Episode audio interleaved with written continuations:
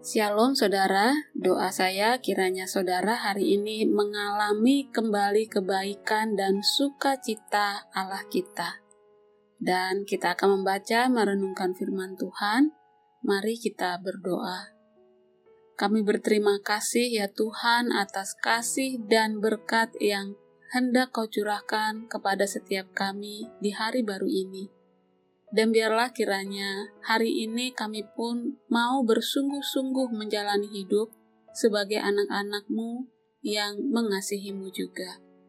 Firmanmu yang akan kami baca dan renungkan kiranya menerangi langkah dan pikiran kami. Amin.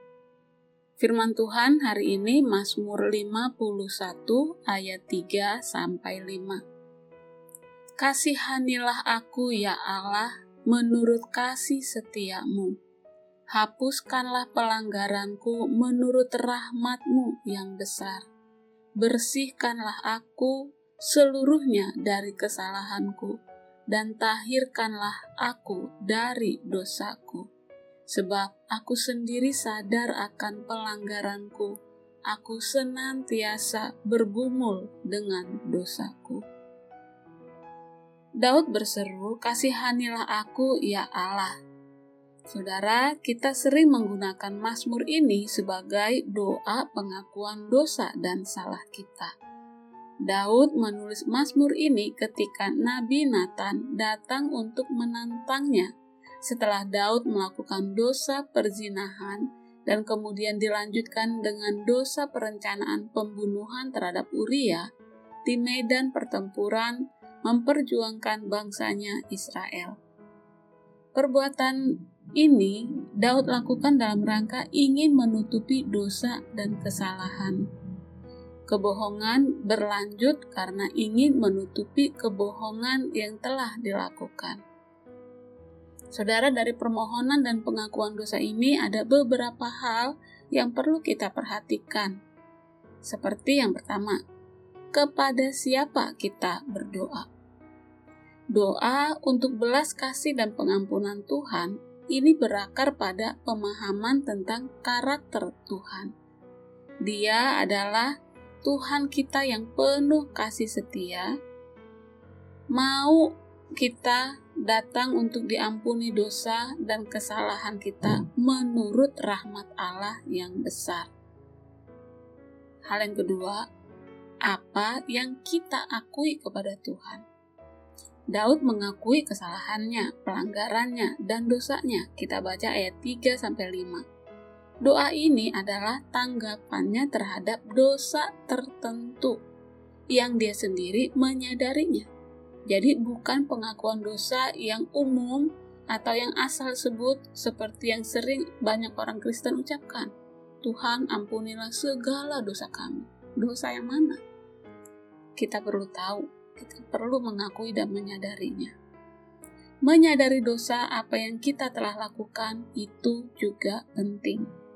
Kita pun tahu bahwa dosa bukan hanya pada saat kita sesekali bertindak, melainkan dosa adalah sesuatu yang tertanam dalam diri semua manusia sejak awal hidup. Allah menginginkan kebenaran dalam batin dan di tempat yang terdalam, dia ingin kita jujur, terbuka, dan nyata atau otentik dengannya tentang siapa setiap kita dan dosa-dosa kita. Hal yang ketiga, apa yang kita minta? Daud berteriak, "Minta ampun!" Meminta untuk dibersihkan dari seluruh kesalahannya, meminta pentahiran diri dari dosa-dosa mintalah agar dosa saudara pun dihapuskan.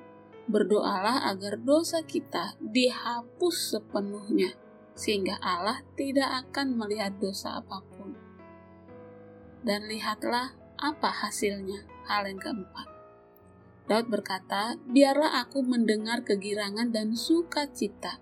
Biarlah tulang yang kau remukkan bersorak-sorak kembali Saudara, tidak ada yang dapat menyamai sukacita, kegembiraan, keriuhan dari pengampunan sepenuhnya. Daud tahu bahwa Tuhan dalam belas kasih, cinta, dan kasih sayangnya ia akan mengampuni seperti janjinya. Dia Allah yang dapat melakukan pengampunan sepenuh-penuhnya. Saudara, sesungguhnya di dalam Kristus Yesus, kita adalah orang-orang yang sangat beruntung dan patut bersyukur. Karena dalam menjalani hidup yang tidak mudah ini, yang acap kali membuat kita terjatuh, terjerembab dalam dosa yang hina, memalukan, ada Tuhan yang mau dan mampu mengampuni segala dosa dan kesalahan yang kita bawa dalam doa. Mari gunakan kesempatan dalam anugerah Allah yang besar ini untuk kita makin hidup lebih kudus, tanda penghormatan kita akan kasihnya. Mari kita berdoa. Terima kasih Tuhan bahwa ketika kami mengakui dosa-dosa dan kesalahan, Engkau mau membersihkan dan mengampuni setiap kami. Karena Yesus telah mati bagi kami. Dalam penebus kami yang hidup, kami percaya dan berdoa. Amin.